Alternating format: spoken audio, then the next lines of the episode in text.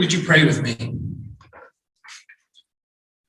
Almighty God, open our hearts and minds to your message this morning so that we are renewed and transformed, each of us in our own unique way, into the disciple that you are calling us to be. Amen. Finding our calling. One of the biggest challenges of growing up for many of us is deciding what do we want to do for the rest of our lives. At least that's what it seems like when you reach that magical age of around 18 when high school is wrapping up and we are expected to make those big decisions that launch us into those seemingly fateful trajectories of adulthood. Do we start families, go to college, leave home, join the military, enter a trade school, take time to travel, or build our farm or a business. The options are endless, and the pressure to make the right decision can feel overwhelming. As we move beyond that point in our lives, we realize that we're not limited to just one window of opportunity to make such big decisions. This is especially true when our lives don't fit the unexpected pattern or they don't fit the expected pattern that we might have imagined earlier in our childhood. Circumstances can propel us into unexpected situations, or we might make poor decisions that temporarily sidetrack us from where we thought we wanted to be in life. We also see situations where others where others reach goals where we think that those are very admirable goals to achieve, but those have done it in a different way. This latter group is made up of the nonconformists they don't always abide by the rules of society, and they aren't too worried about meeting the expectations of everyone else. Interestingly, we see the Apostle Paul advising us to lean in that direction in the letter to the Romans. The early Christians were expected to behave differently than most other Romans.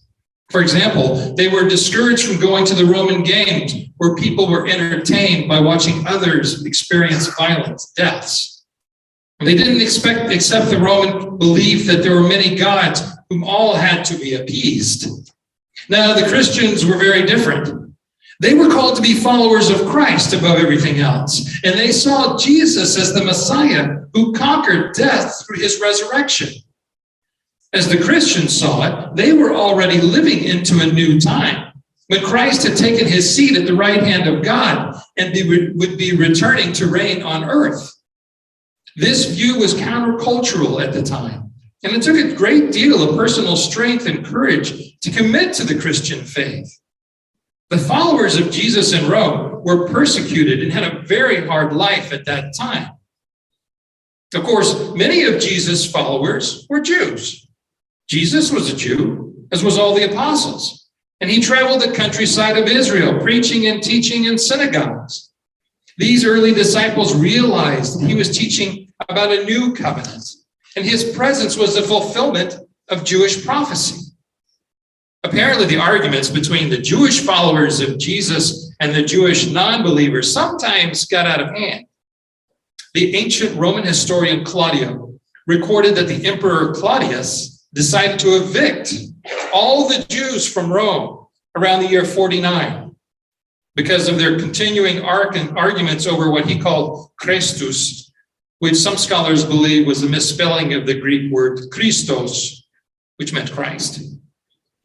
Over time, the Jews returned to Rome, but while they were gone, the non Jewish Christians, also known as the Gentile Christians, who were not forced out of Rome, they had taken on all the leadership Rome in Rome in the church houses. As the Jewish Christians started to return, there were conflicts between these returning Jews and the Gentiles. The Gentile Christians seemed to think of themselves a little bit better than the Jewish Christians and were somewhat disrespectful. One of the main purposes of Paul's letter to the Romans was to encourage them to reconcile their differences and work together. In chapter 11 of this letter, Paul compares the church to a plant and praises the Gentiles for being grafted into the branches where the non believing Jews had fallen away. But he also warns them to remember that they are the branches and not the root. The root is Judaism. Also, in verse 3 of the passage that we just read this morning, Paul warns all of them not to think too highly of yourself, but to think with sober judgment, each according to the measure of faith that God has assigned. Regardless of the race of our ancestors, we are all given gifts from God that enable us to serve in the body of Christ. Specifically, point, Paul points to the gifts of prophecy, ministry, teaching, exhortation, generosity, leadership, and compassion. These are all crucial gifts which need to be expressed in the body of Christ, and none of them are specific to Jews, Gentiles, or any other race or culture. As a Jewish leader whose primary task was the conversion of Gentiles to Christianity, Paul is aware of the advantages of diversity in the Christian community, and he knows that they will be much more effective servants of Christ if they collaborate. Because after all, serving Christ is one of the overarching goals of discipleship. Through our servanthood, we build a closer relationship to God and facilitate the discipleship of others as they develop their relationship with God. Indeed, Paul encourages us in verse 2 of today's passage to, quote, be transformed by the renewing of your minds so that you may discern what is the will of God, what is good and acceptable and perfect. Paul suggests that we are called to continually be ready and willing to renew our mind so that we can discern how to act in society, so that we can bring out the good, the acceptable, and the perfect. Interestingly, the common English translation of this passage says that we should renew our minds so that we can figure out what is good, pleasing, and mature. This translation seems to imply that a sign of maturity is the willingness to be transformed as we gain a better understanding of God's will through the renewal of our mind.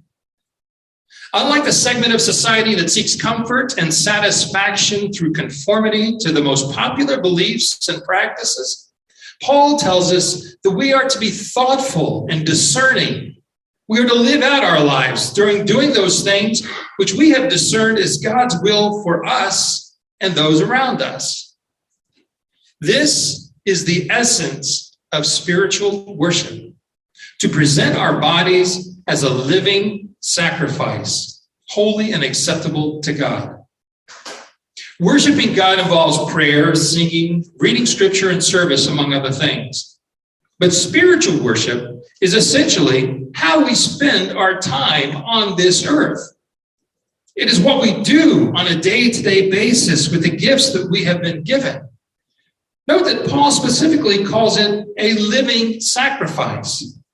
It does not suggest that we're called to a lifetime of drudgery, sacrificing ourselves by doing the most loathsome tasks we can find.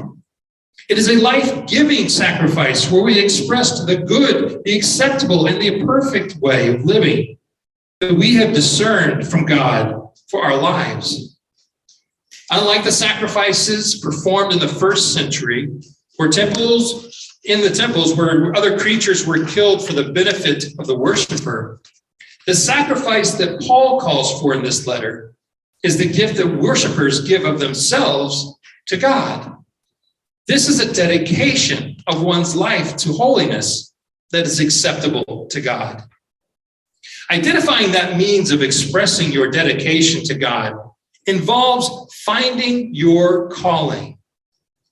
But I think there's a few misconceptions about the word calling that are worth discussing this morning. First, a person's calling may or may not be associated with religious work.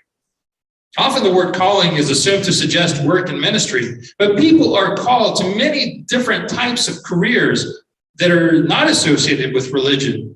They're yet very holy and very acceptable to God. In our passage from the letter to the Romans, Paul lists several different examples of serving the body of Christ that are not necessarily religious, including teaching, philanthropy, and counseling. Working in the medical field, customer service, farming, and parenting are all examples where there are careers that we can serve in where the body of, they serve the body of Christ in ways that are holy and acceptable. Second, Some think there's only one calling in life. Instead, I think we have different callings in different seasons of our life. For example, we may be called to parenting early in life and then find a calling in a different career, such as accounting later on in life. As we get older, our calling may shift to mentoring or advising others who have launched careers in the fields that we have participated in earlier. I don't think we're ever stuck with only one way of expressing our daily devotion to God. And finally, I think there is an impression that some callings are considered more indispensable than others. The Apostle Paul also addresses this misconception when he mentions that, quote, we who are many are one body in Christ.